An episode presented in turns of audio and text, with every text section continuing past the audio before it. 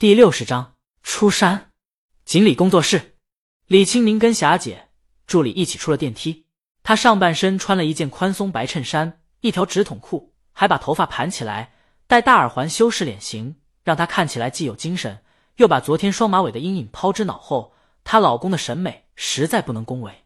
宁姐，助理汇报工作。昨天新歌发布后，网上对这首歌的评价很奇特，许多人说听不懂，听得拧巴，听得很怪，听得不抓耳，还有人觉得大魔王是闹着玩的。不止路人，就是在鲤鱼粉丝聚集的平台，都有许多人这么评价。唯一值得欣慰的是，负面评价并不多，这得益于李青宁发的那条推推，从一鸣先生那儿。听到一首好玩的歌，试着唱来听听。试听近一分钟，不喜勿买。大魔王都这么说了，还买来给负面评价，那就是给自个儿找不自在了。但许多音乐人却给这张单曲十分高的评价，屡次在音乐综艺上说自己偶像是大魔王方圆。这天马行空、无处安放的才华，贵了。他或许是件许多人说不好听，又连发好几条推推，从不按常理出牌的和声，不按常理出牌的旋律和律动感。不按常理出牌的配器，还有独特的唱腔，分析了这首歌的牛掰之处。在大魔王告别后，公认为是大魔王继承人，同样是以民谣出道的木子李组合，在送别出来时，他们都没有太大动静。这次却连发两条推推。大魔王三分钟过后，一名大神，一位老一辈作曲人评价是天才之作，迄今为止听到的最成功的一首中西融合的曲子。曾经在综艺节目中向大魔王道歉的乐评人陆平，这次得意了。卧槽，这首歌真他妈的厉害！从上到下没有用一件民族乐器，却颇有国风，太屌了。还有这歌词，我一看歌词就惊了，心想这是个什么玩意？立马连续听了十遍，歌词竟然还能这样写。看到没有？这些歌星你就得批评，就得鞭策，这样他才知道进步。下面全是骂他的。真尼玛会给自己脸上贴金，填词的是一名，跟你鞭策没有半毛钱关系。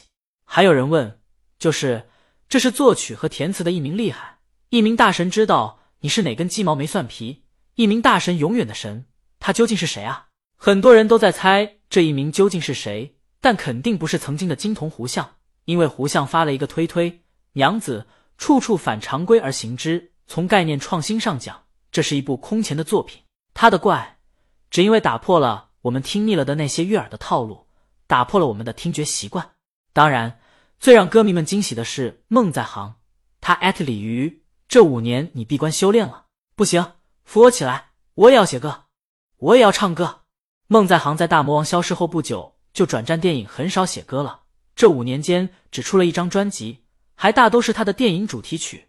这种为电影定制的歌曲，有一种命题作文的意思，自然不够。才思信马由缰的来得好，许多人觉得天王堕落是电影分走了精力，也有人觉得天王在失去大魔王这个对手后高手寂寞，觉得没意思了，所以在唱歌上就敷衍起来。这两种论调还吵过一段时间。现在答案出来了，面对大魔王的挑战，天王终于要出山了。原来天王对大魔王是真爱啊！你让天嫂怎么办？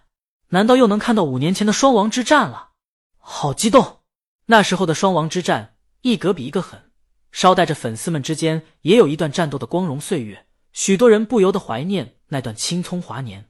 李青宁对这些舆论早有预料，他发这首歌真的是出于好玩，就像胡相说的那样，这首歌有许多反常规，这让习惯了在常规中打转的人一听，哎呦，很有趣啊，就跟钓鱼佬经常空军，偶尔钓了一条五斤以上的大鲤鱼，迫不及待的想要跟全村人分享一样。李青宁就想跟人分享，然后才发歌的。李青宁又问销量怎么样，助理说销量在预料之中，还算不错。这首歌的不抓耳是相对于周天王别的歌而言，有大魔王的号召力在，又有那些音乐人的追捧，这首歌的销量还是不错的。李青宁这就放心了。他刚进公司，见苏珊已经在待客室等着了。助理说，他们从公司出发去接李青宁的时候，苏珊就已经在公司门口等了。苏珊这次真的带着满满诚意来的，正好陈姐过来，李青宁问陈姐：“你家那口子怎么说？”陈姐看了一眼待客室的苏珊，待会儿过来谈。不过我觉得咱们先跟苏珊谈吧。她老公的出版社主营国内，对国外两眼一抹黑。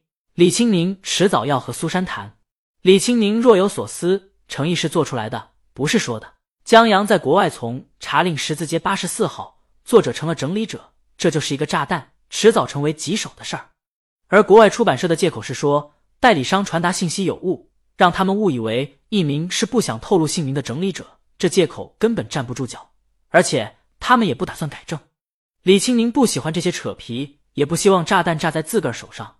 既然苏珊带着诚意来的，李青宁就建议先发制人，让他们起诉那家出版社。